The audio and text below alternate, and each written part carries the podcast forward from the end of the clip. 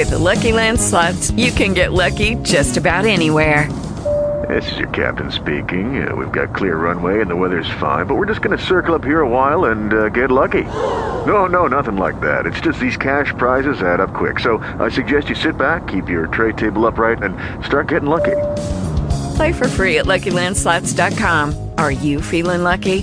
No purchase necessary. Void where prohibited by law. 18 plus terms and conditions apply. See website for details.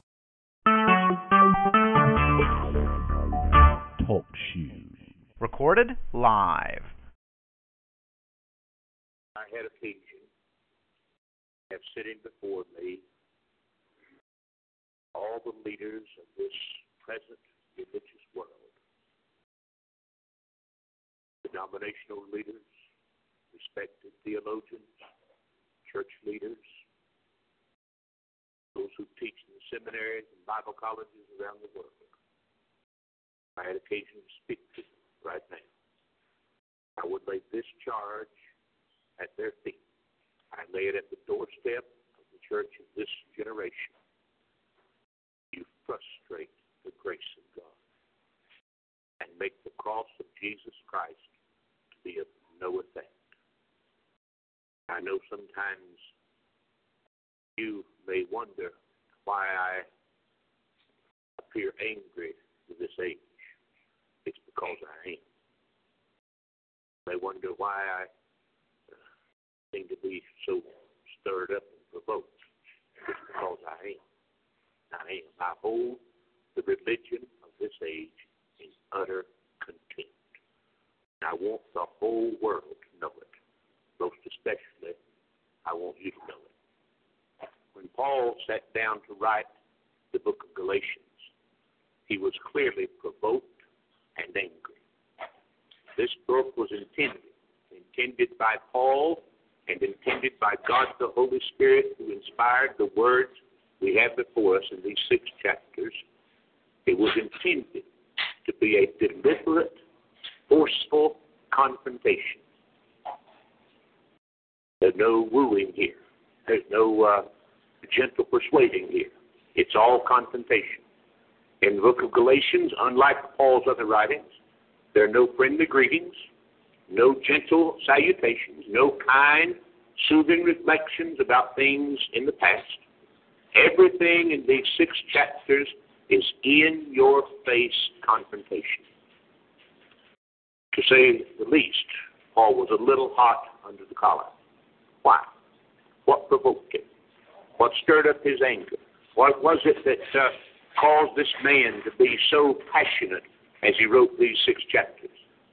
The Galatian churches, churches that God had raised up under Paul's ministry, were being led away from Christ, led away from the gospel, led away from God by false teachers who had sprung up in their midst. Now, these men, professing to be the servants of God, were slandering the Apostle Paul, accusing him of being a false prophet, denying the gospel of God's free and sovereign grace in Christ, all the while pretending to be promoting it and defending it. They were trying to make Christianity nothing but a mere extension of Judaism, just like most people our day do. In our day, both in the political world and in the religious world, you hear folks talk about the Judeo Christian religion. There ain't no such thing. If it's Jewish, it's not Christian. If it's Christian, it's not Jewish. The Galatians were attempting to make Christianity nothing but an extension of Judaism. And the vast majority of people today do as well conservative and liberal. They did not openly deny that salvation is by the grace of God in Christ. These false prophets did not openly state that Christ is not enough, Christ is not sufficient, or even that works must be mixed with faith if you're really going to be saved. The messengers of Satan are too crafty and subtle to be so open and so forthright. God's servants, all of God's servants, tell you exactly what they mean. False prophets will always couch their words in such a way that you can put any meaning you want to on them. They didn't just openly say that Christ is not enough, that grace is not enough, that you must mix faith with your, or mix works with your faith in order to be saved. They were teaching that salvation is by grace through works, but they didn't state it quite that way. These Galatian heretics taught that true faith is a faith that expresses itself in the observance of Mosaic law. That sounds a whole lot better, doesn't it? True faith is a faith that uh, expresses itself in the observance of the law. And any faith that does not express itself in obedience to the law is false faith and must be suspect. Now, these men and their heresy were being embraced by the Galatian churches, and Paul was shocked, abhorred, angry. How could they be confused about this? If salvation is by grace, it cannot be by works. If it is by works, it cannot be by grace. There can be no mixing of the two. The issue at Galatia, unlike the issues that were so horrible at Corinth, and they were horrible, those issues, however, did not threaten the gospel. They did not threaten the glory of God. They did not threaten the souls of men. These issues at Galatia were gospel issues. They threatened the glory of God. Paul never said to the Corinthians, I'm in doubt of you. I'm fearful for you, lest I bestowed labor on you in vain. He did the Galatians. With the Galatians, the error here threatened the truth of the gospel, the glory of God, the finished work of Christ, and the souls of men. Therefore, Paul jumped in, as one fellow put it, with both fists flying. he just he jumped right into the conflict and stirred things up. He had good reason to be provoked. His anger was justified. Now let me give you two key verses. We'll come back and look at them more later. Galatians 2:21. These two verses summarize the things that are at stake in Galatia and the things that are at stake in our day. Galatians 2:21. I do not frustrate the grace of God.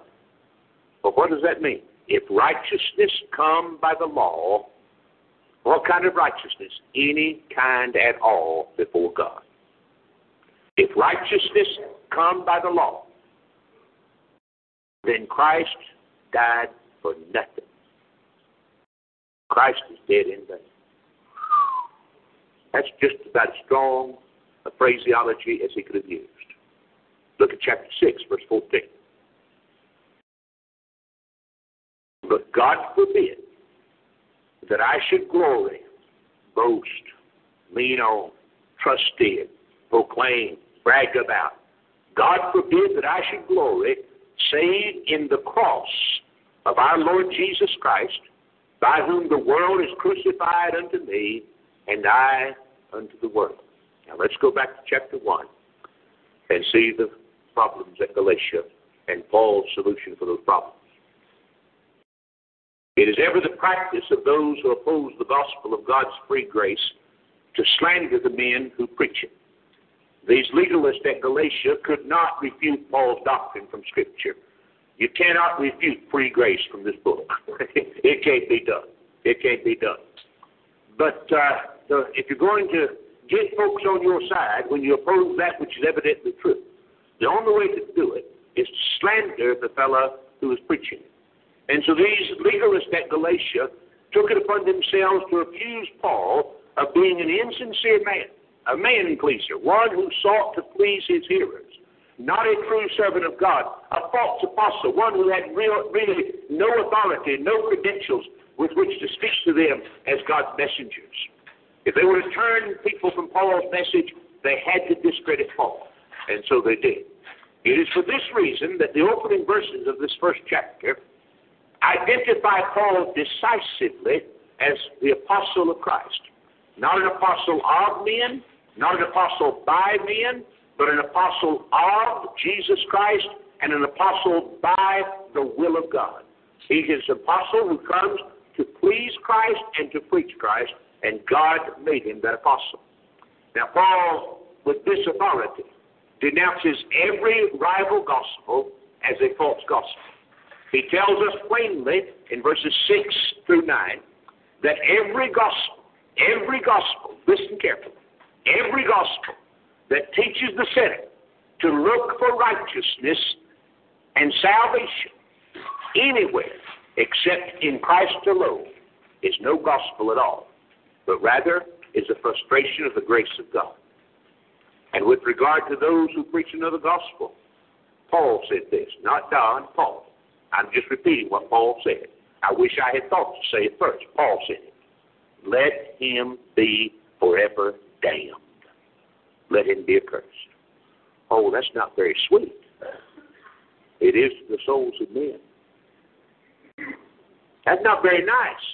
It is if you're going to be honest with folks. Let him be accursed. Now look at verses 6 through 9. I marvel, I'm astonished that you're so soon removed from him that called you into the grace of Christ unto another gospel, which is not another, not even similar. But there be some that trouble you and would pervert the gospel of Christ. But though we are an angel from heaven, preach any other gospel unto you than that which we have preached unto you, let him be accursed. Let him be forever damned. Well, how far do you carry that, Paul? Are you are you speaking in hyperbole here? Let us see. Verse 9. As we said before, so say I now again, just in case you didn't get it the first time. If any man preach any other gospel unto you than that you have received, let him be accursed. The gospel of God's grace, the gospel of God's grace says done, not do. Now get it. It's just that simple. All false gospels say do. The gospel of God's grace says done. You see, the gospel is good news about something already done. It is good news about the finished work of the Lord Jesus Christ, who by his one sacrifice for sin, at one time, made an end to transgression, brought in everlasting righteousness, fulfilled all the law, satisfied all the justice of God, put away sin, and obtained eternal redemption for us. The gospel is the announcement of something done by Christ Jesus the Lord. Every false gospel is given as good advice and tells you something you ought to do. Every false gospel comes and says, this is how you ought to respond, and now if you will respond this way, then this is what God will do. The gospel says, done. Every false gospel says, do. And every false gospel and those who preach it is heresy, utter heresy. Those who preach it and those who follow them follow them to hell. Now that's how serious the issues were at Galatia. And that's how serious the issues are right now. So far from uh, Paul being a compromising man pleaser, when Peter compromised the gospel by his actions at Antioch in chapter 2, Paul describes this, verses 11 through 17. Paul withstood him to the face. Now, let me summarize what happened at Antioch. I'll put it in uh, good Kentucky vernacular you can get. Uh, the fellows at Antioch, the Gentile believers, were having a pig picking. And uh, Peter was sitting around enjoying some good barbecued ribs. And just having a good time, enjoying himself, when suddenly he looked up and here come some of the Jewish brethren from Jerusalem. And this is what Peter did. He just got up, walked away. If he had some binoculars, played his breast of his barbecue on his breast. That's all he did. He didn't say a word. He didn't say a word. He just got up and walked away. Oh, but his actions thundered loudly. I shouldn't have done that. Moses forbids the eating of pig meat. And these Jews they presume that this has got something with, to do with righteousness, and by his actions, Peter says it does. He knew better. He knew better. He learned it in Acts chapter 10 and 11. He tells us he knew better. But Peter was anxious to please the Jewish brethren. And Paul said, as he did this, I withstood him to the face right in front of the Jews and right in front of the Gentiles because everybody had to hear it. He caused such a great dissimulation, dissimulation such a, a great turning from the gospel, a great turning from Christ that even Barnabas, Paul says, was led away by his dissimulation. By mere action, Peter led others to believe that righteousness, justification, salvation, and acceptance with God is not totally of God's work, not totally of God's grace, but in some way. In some way, there just might be. In some way, there just might be a sense in which salvation and righteousness and eternal life really does depend on something we do. Now, you wonder, perhaps, why I'm so fastidious, fastidious about this business of having nothing to do with false religion. If you see me go down the road and go across the street and sit in that brothel they call the church house over there, if you see it, and I said it on purpose, and they do what they want to. If you see me go over there for any reason and sit down and listen to what the man has to say, if you see me do it, by my actions, I'm saying to you, maybe, maybe free will is right. Maybe, maybe after all, some of this thing called salvation and grace depends on what we do. Now, you still want to take your children to Bible school over there? you still want to take your children to join up with the uh, association with these things? You want to take them by the hand and lead them to hell? That's what Peter did here at Antioch. And Paul declares it to be nothing but a frustration of the grace of God. He implied doctrinally by his actions. He implied doctrinally by his actions that the grace of God was altogether frustrated. He implied that justifying righteousness can, after all, be attained by the works of men, and therefore Paul withstood him to the face. Let's read it, verse 14, chapter 2. When I saw that they walked not uprightly according to the truth of the gospel, I said to Peter before them all, If thou, being a Jew, livest after the manner of the Gentiles, and not as do the Jews, why compellest thou the Gentiles to live as do the Jews? You were sitting right here five minutes ago eating barbecue. You were sitting right here with these fellows having yourself pig roast. Now you get up and act as though that was wrong. How are you going to compel these Gentiles to live like the Jews when you don't live like that yourself? Look at verse 15. We were Jews by nature and not sinners of the Gentiles, knowing that a man is justified by the works of the law a man is not justified by the works of the law. Paul said, Peter, you know this. You know this. You testify to this. I've heard it. We know that a man is not justified by the works of the law, but by the faith of Jesus Christ. Not our faith in Christ, but by the faith of Christ. By Christ's faithful obedience unto death as our substitute. Even we have believed in Jesus Christ that we might be justified by the faith of Christ and not by the works of the law. For by the works of the law there shall no flesh be justified. We are justified by the faith of Christ. By our faith in Christ, we receive and enjoy the blessedness of justification. We come to know that justification as we believe on the Son of God. But our faith in Christ is not that which gives us right standing with God. It is Christ's obedience that gives us right standing with God. Paul then declares, if we are justified by grace alone, by the faith of Jesus Christ, to suggest or imply in any way that our works have anything at all to do with making us righteous before God for justification is to deny the gospel altogether. He says, I do not frustrate the grace of God. For if righteousness come by the law, then Christ died for nothing. If righteousness could be established by something men do, there was no need for Christ to die. That's what he says.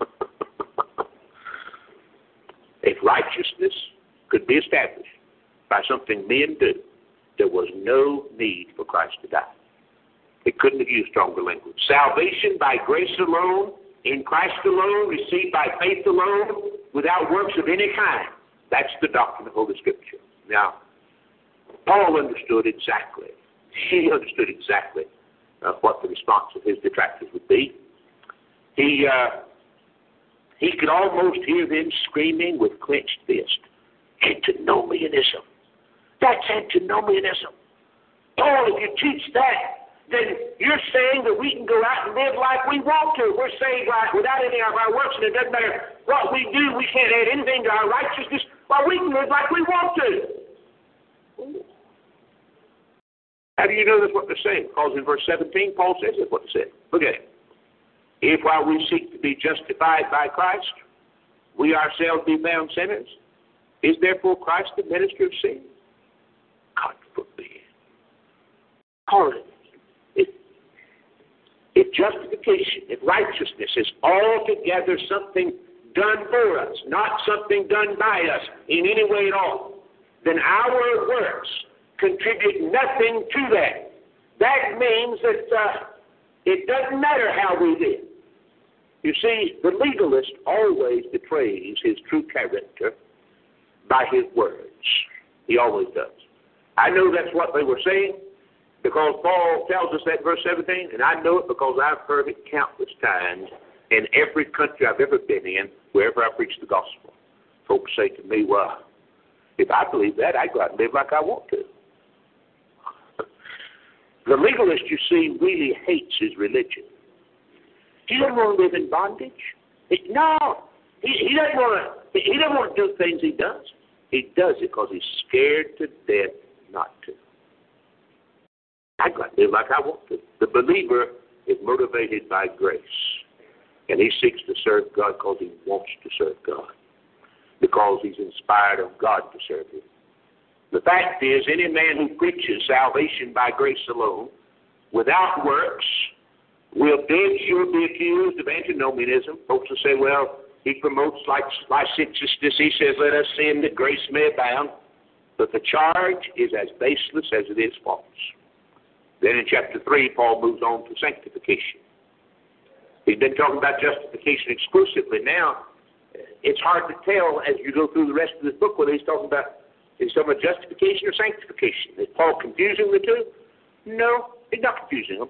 Other folks do. He's not confusing them. He knew exactly what he was talking about. He argues with the Galatians and with us that their experience and ours, the experience of grace, forbids the notion that righteousness is somehow obtained by our works or by our obedience. Look in chapter 3, verse, 3, verse 1. Oh, foolish Galatians, who hath bewitched you? Who's cast a spell on you? That you should not obey the truth, before whose eyes Jesus Christ has been evidently set forth. that He's been set forth clearly among you. Verse 2 This only would I learn of you. Receive ye the Spirit by the works of the law, or by the hearing of faith. When God first saved you, when you first experienced His grace, was it because of something you did? Or was it by believing Christ? Which was it? Are you so foolish? Having begun in the Spirit, are you now made perfect by the flesh? You see, sanctification as well as justification are by grace alone. Once we have received righteousness from Christ in justification by believing Him, we do not make ourselves more holy are more righteous before God by our works in sanctification. Sanctification and justification are two different things. Sanctification is that which we experience as it's used in this place, though certainly it is used with regard to Christ's accomplishments at Calvary as well as God's purpose in eternity. But what Paul's talking about here is our experience of grace. He's talking about us coming to know the Lord God, being born of God's Spirit. The two are separate works, but they cannot be divided. Both are works of free grace. Salvation in its totality is by the grace of God. Very often people both argue and fuss about the thing of sanctification and want to debate with it. And I'm getting too old to debate and fuss folks much. I usually cut chase real quick. And uh, what I'll say to them is this Is it necessary for a fellow to be sanctified to get to heaven? Well, yes. Well, it's either of works or of grace. Now, which is going to be? You can't mix the two. Oh, well, well I, I didn't mean it that way. That's the way I meant it. yes, it's necessary. We must be sanctified by the grace of God as well as justified by the grace of God, and both are God's work alone. They cannot be separated. You see, Christ is both our justification and our sanctification. Well, is that in the book? It sure is. 1 Corinthians chapter 1, verse 30. Of him are ye in Christ Jesus, who of God has made unto us wisdom and righteousness and sanctification and redemption. Well, what does that mean? I think it means Christ is our wisdom, our righteousness, our sanctification, and our redemption. Well, preach, that's awful simple. It is. So simple folks who are too smart to believe it won't, won't believe it. You see, his name is Jehovah Tsidkenu, the Lord our righteousness. And we have no righteousness before God but him. None but him. To suggest that we make ourselves righteous by our works and sanctification is to mix grace and works. And that is a frustration of the grace of God. I do not frustrate the grace of God. For if righteousness come by the law, then Christ is dead in vain. As I've said to you many times, our relationship with God does in many ways determine what we do. But what we do does not to any degree determine our relationship with God. Now, in chapter 4, beginning in chapter 3, verse 19, and going to the end of chapter 4, Paul is stating his doctrine clearly. Any mixture of grace and works in the matter of righteousness is a total denial of grace. It's a frustration of grace. Therefore, beginning in verse 19 of chapter 3, he tells us that the whole purpose of God's law was fulfilled, completely fulfilled, at an end when Jesus Christ suffered and died and rose again as our substitute. The law was our schoolmaster unto Christ. Not our schoolmaster to bring us unto Christ, our schoolmaster unto Christ. The law was our schoolmaster to Christ coming. And once Christ came and fulfilled it, the law's work was finished. Christ is the E N D. It spelled that end of the law for righteousness to everyone that believeth. There's simply no place, no place for legal bondage in the household of faith. Those who would bring God's saints under the yoke of the law deny the whole gospel of the grace of God and every believer's experience of grace. They who attempt to make themselves righteous by the works of the law are still under the curse, under the curse of God's law. Look at chapter 3, verse 10. As many as are of the works of the law are under the curse, for it is written, Cursed is everyone that continueth not in all things which are written in the book of the law to do them. But that no man is justified by the law in the sight of God is evident, for the just shall live by faith. Now, in these two chapters, 3 and 4, Paul tells us that these who are promoters of law deny the experience of grace. We saw that in the first part of chapter 3. In verses 6, 7, 8, and 9, he says they deny the Old Testament scriptures, which assert that Abraham was justified by faith without any works of any kind. They deny the efficacy of Christ's atonement, asserting that Christ died in vain and that he didn't actually secure the blessing of God's grace for anyone by his death, as is recorded in Galatians 3 13 and 14.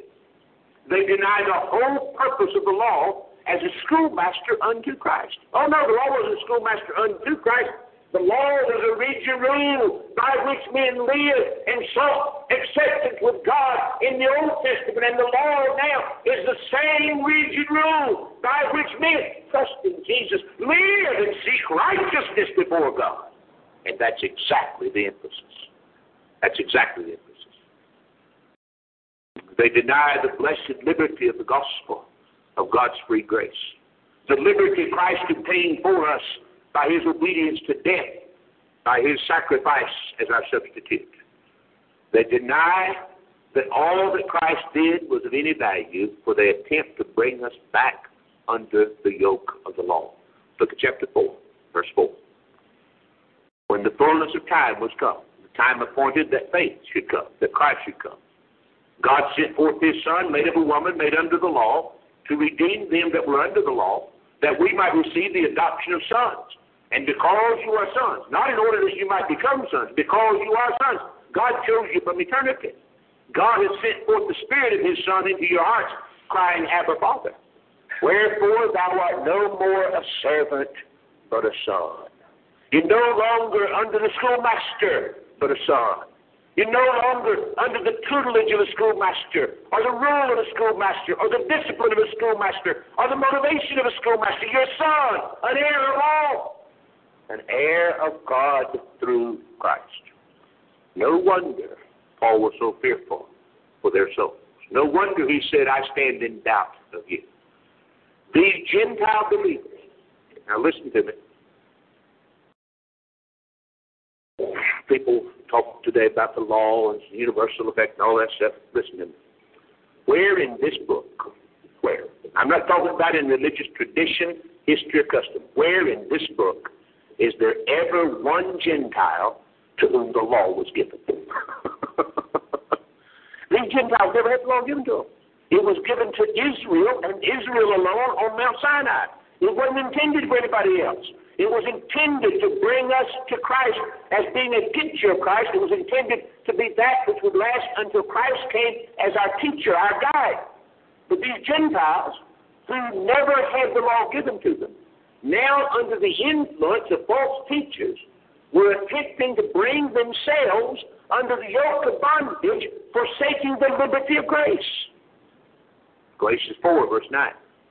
But now, after that you have known God, or rather are known of God, how turn you again? Now look how he speaks of the law.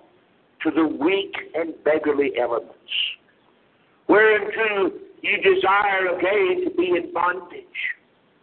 You Gentiles, God never gave you a Sabbath day. He never gave you a new moon. You, you worship stumps and stones, but, but you were never under the law. But now you observe days and months and times and years. I'm afraid of you. I'm afraid for you, lest I bestowed upon you labor in vain. Then in the latter part of the chapter, verses 21 through 31, Paul takes Sarah and Hagar. You'll remember them. Sarah and Hagar, her handmaid. Abraham's wife and Hagar, her handmaid. And their two sons. Isaac and Ishmael. Now you remember what Ishmael was? God made a promise to Abraham, a promise of redemption, grace, and salvation through that seed of woman who would come from his loins, in whom all the nations of the earth would be blessed. He promised him salvation by Christ. And uh, after a little while, Sarah got looking a lot older. And Sarah was convinced she was never going to have children. And she said, I'll tell you what, buddy, tonight, why don't you take my handmaiden, go in, sleep with her, and that's the way God's going to fulfill his promise. And Abraham, by his works of righteousness, listen to me, by attempting to bring about God's righteous promise through the energy of the flesh, God Ishmael. That's exactly the allegory Paul uses. And he says, now, the time came when God said, Take Hagar, the bondwoman, and Ishmael, the son of the bondwoman, and cast them out. And he says, These things are an allegory. There's no room in the house of grace works. They cannot dwell together. They cannot exist together. There's no room for law anywhere. No room for Sabbath keeping. No room for law observance no room for circumcision, no room for new moons, no room for holy days, no room in the house of grace for the works of the law. None whatever. Then in chapter 5, Paul urges us to stand fast in the blessed liberty of the gospel. And he urges us with a strong warning. If we do anything, anything by which we attempt to gain God's favor, improve our standing in God's favor, or keep ourselves in God's favor.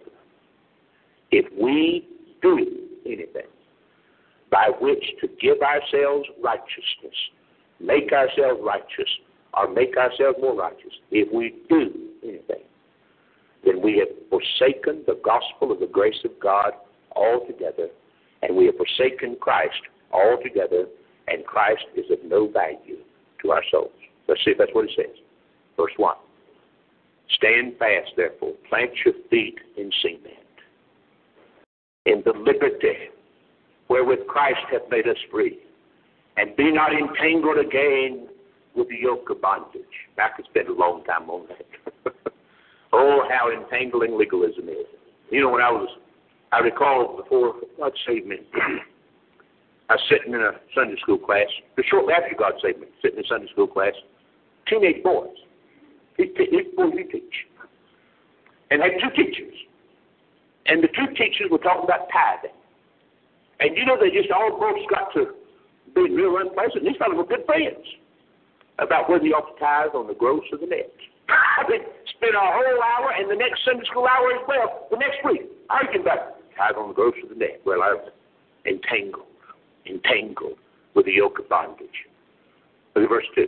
Behold, I, Paul, say unto you, that if you be circumcised, is there anybody here got an appointment in the morning to go get circumcised? Well, no preacher.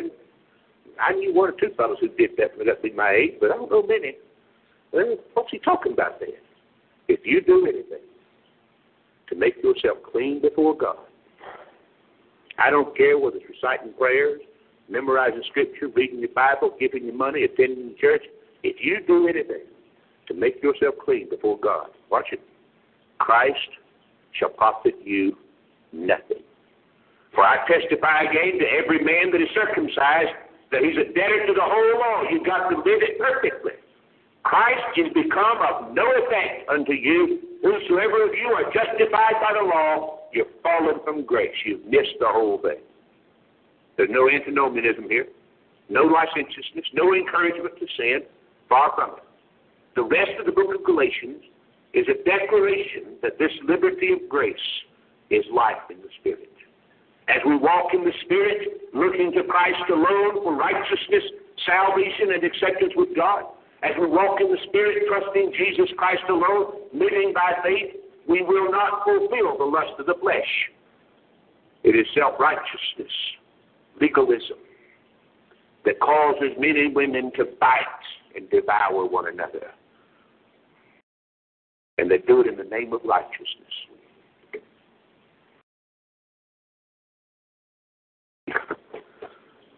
The meanest people I've ever met in my life the meanest people I've ever had to do business with religious folks. Religious folks. Oh, I, oh, and devour. Believers have been taught by the grace of God. And the grace of God that brings salvation has taught us some things. It teaches believers when his brother's fallen to restore him in the spirit of meekness because he knows he's just exactly like him. It teaches the believer to bear his brother's burden and so fulfill the law of Christ. It teaches the believer to sow unto righteousness, unto spiritual life, and not unto the flesh, and thereby reaping life everlasting. Galatians 3, verse 14. The law of God, I'm sorry, chapter 6, verse 14. The law of God is not our rule of life. It is not our hope. The law of God brings nothing but death and condemnation. Our only hope is the cross of our Lord Jesus Christ. Our only motive, our only rule of life is the cross.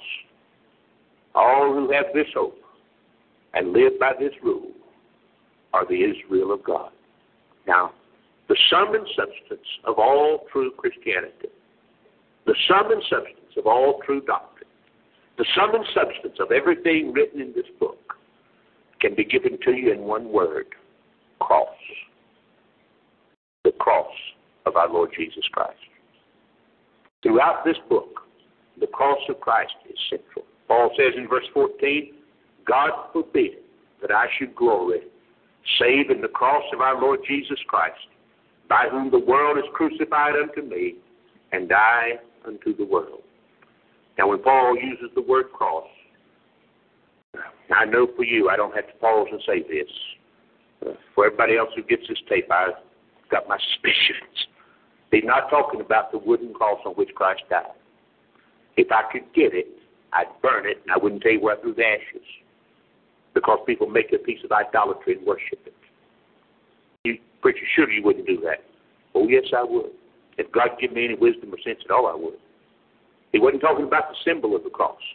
People have an idolatrous, papal superstition with regard to this nonsense of wearing a cross. Just a piece of idolatry. I remember when I was a kid, I used to watch those vampire movies. If you want to take care of the devil and vampires, you get your big cross and you hold it up there. And that'll scare him off. That's not what he's talking about. That's just idolatry. If you got any crosses, burn them. Throw them away. Melt them down, make your ring out of them, or uh, melt them down and sell the gold, go buy lunch. It's just idolatry. What's he talking about? He's not even talking about the historic fact that Christ died on the cross. That never saved anybody. Never saved anybody. What's he talking about? He's talking about the doctrine of the cross. He's talking about redemption accomplished by the crucified substitute who now sits in glory, our Lord Jesus Christ. Now go back to chapter 1. Let me show you how Paul uses the cross throughout these six chapters. In verses 3, 4, and 5, he tells us that the cross is our deliverance by blood atonement. Christ gave himself for our sins that he might deliver us from this present evil world.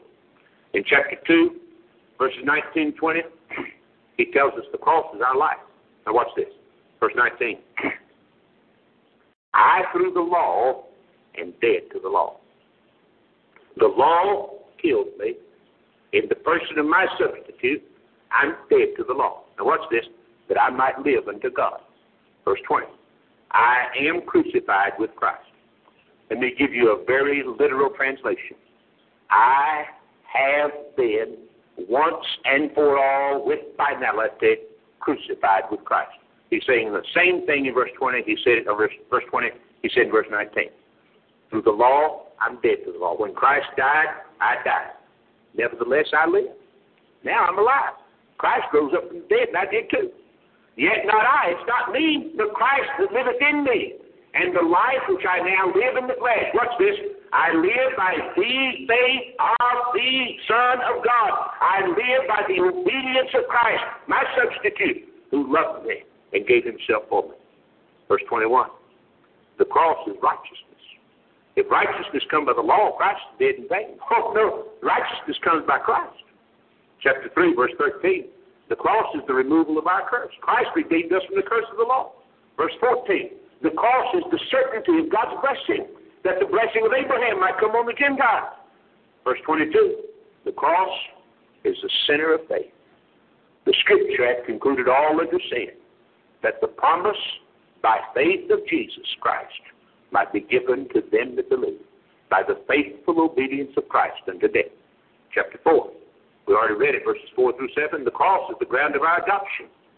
The Lord Jesus Christ died for us that we might receive the adoption of sons. Chapter 5, verse 11. The cross is an offense. Paul says, I, brethren, if I yet preach circumcision, why do I yet suffer persecution?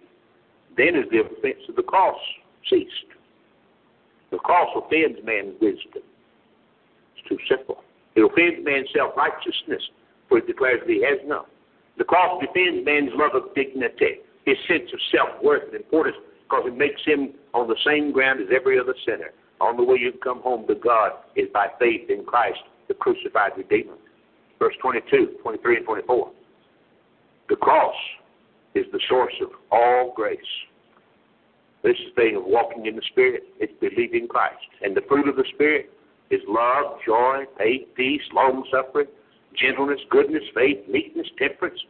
Against such there is no law. And they that are Christ have crucified the flesh with the affections and lust thereof.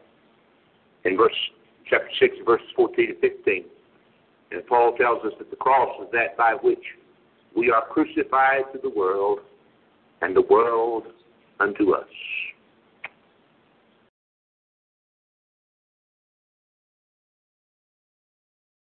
Let me move on. Verse 16, chapter 6. The cross is our rule, our peace, our mercy, and our life. As many as walk according to this rule, I must needs go home by the way of the cross. There's no other way but this. This is the rule by which we live. How do you teach folks to give? Look at Christ. Give like he did. How do you teach folks to love? Look at Christ. Love like he did.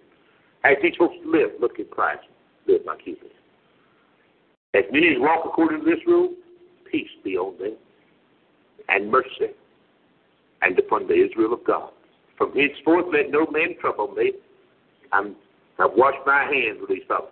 You, you slander and yak all you want to. I just flat don't give a flip what you say. For I bear in my body the marks of the Lord Jesus. Brethren, the grace of our Lord Jesus Christ be with your spirit. Amen. God help us to glory in the cross. Now let me wrap this up I turn to Philippians chapter 3. Won't you see this? Paul urges us to beware of dogs, evil workers, the concision, these promoters of self righteousness, legal obedience. And he says in verse 3 We are the circumcision. We are those who are saved by God's grace. We are the Israel of God, which worship God in the Spirit. We don't need crosses, icons.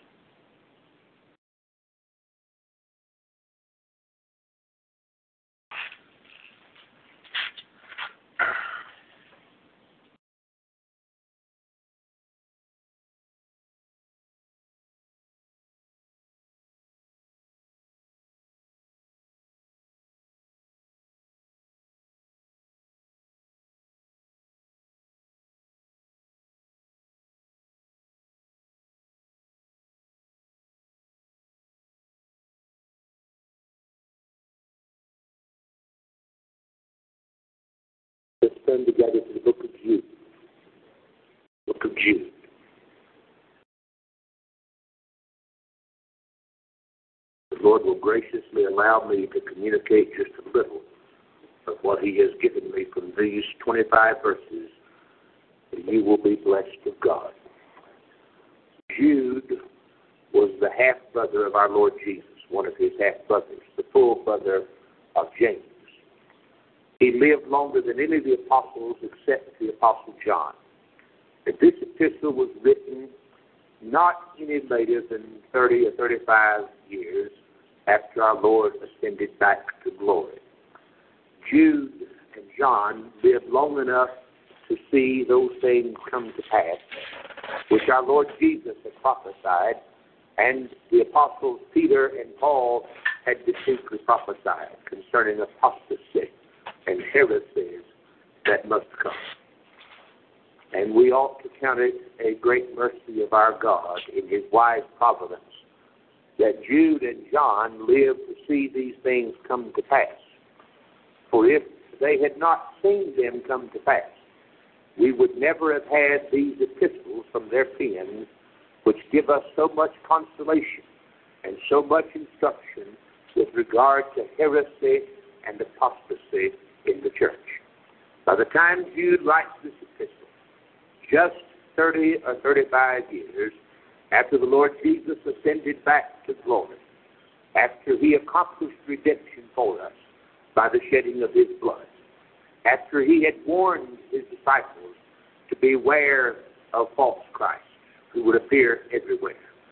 Just a short while after Paul had warned the saints to beware of those who would rise up from their midst as wolves in sheep's clothing. Just, just a few short years after Peter warned of those who would come denying the Lord Jesus Christ, yet professing to be his.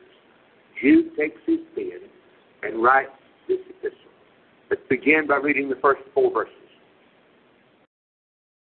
Jude, the servant of Jesus Christ, and brother of James, to them that are sanctified by God the Father, and preserved in Jesus Christ, and called. Mercy unto you, and peace, and love be multiplied. Beloved, when I gave all diligence to write unto you of the common salvation. Now, this epistle. Lucky Land Casino asking people what's the weirdest place you've gotten lucky? Lucky? In line at the deli, I guess? Aha, in my dentist's office. More than once, actually. Do I have to say? Yes, you do. In the car before my kids' PTA meeting. Really? Yes. Excuse me, what's the weirdest place you've gotten lucky? I never win and tell. Well, there you have it. You can get lucky anywhere playing at LuckyLandSlots.com. Play for free right now. Are you feeling lucky? No purchase necessary. Void where prohibited by law. 18 plus. Terms and conditions apply. See website for details.